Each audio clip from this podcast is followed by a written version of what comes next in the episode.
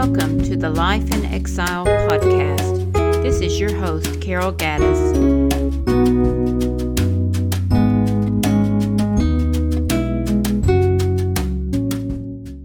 Raising up a new generation of missionaries. There is a common understanding that children learn by observing and hearing. They catch more through watching someone practice what they preach, so to speak. Have our children caught the missions bug? I grew up in a church that taught children about missions, and I will forever be grateful for the blessing of that legacy. Even so, the things I remember most about my classes, especially in our Girls in Action group, were when I had to do the work of talking to a missionary or making a special project about a country or person. I still have those badges I earned and the books we used. I treasure those days. In the majority of evangelical churches, the days of teaching missions has long gone by. There are fewer opportunities for children to hear the testimonies of actual live missionaries. If this is the case in your church, consider what that means for the future. Still, all is not lost if parents and children model missions and provide opportunities for children to be a part of the action. My parents hosted international students in our home when I was young. This was my first introduction to the reality that not everyone looked like me.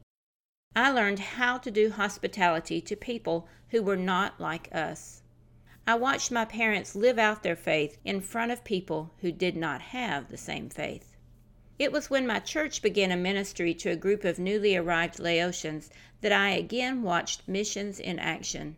Even as a teenager, I was asked to participate in this effort, instilling in me new skills and understanding of how to relate to people of other cultures and languages.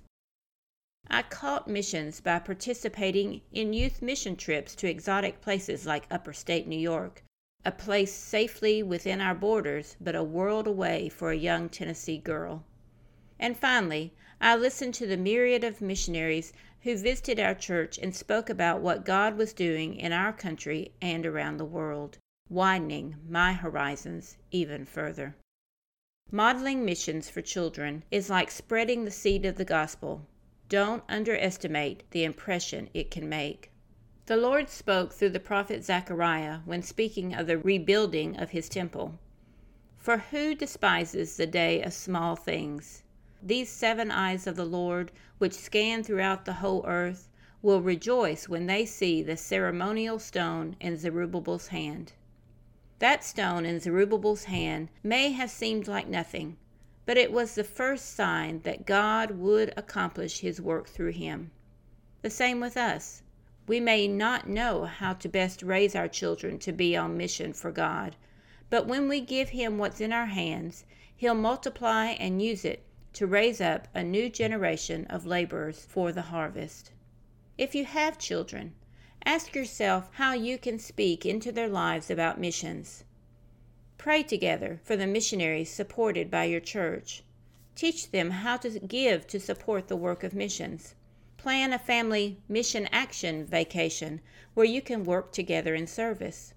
Host visiting missionaries in your home and pray for your children to be open to God's calling to local or overseas missions. If you are in a church, ask yourself how you can spur the body on to become more of a missional church. Help out in your mission organizations or start one for children, youth, or young adults. Encourage your pastor to host missionaries more than just once a year to speak to the church and small groups about missions. Actively participate in mission action projects, local or overseas, that your church supports. Come back and talk to children's groups about the experiences. Connect with your denomination's mission organizations so that you can better support them in your church and through your giving. Encourage prayer efforts for missions. If a child watched your life, would they catch the missions bug from you? There are some viruses worth spreading. Grace and peace.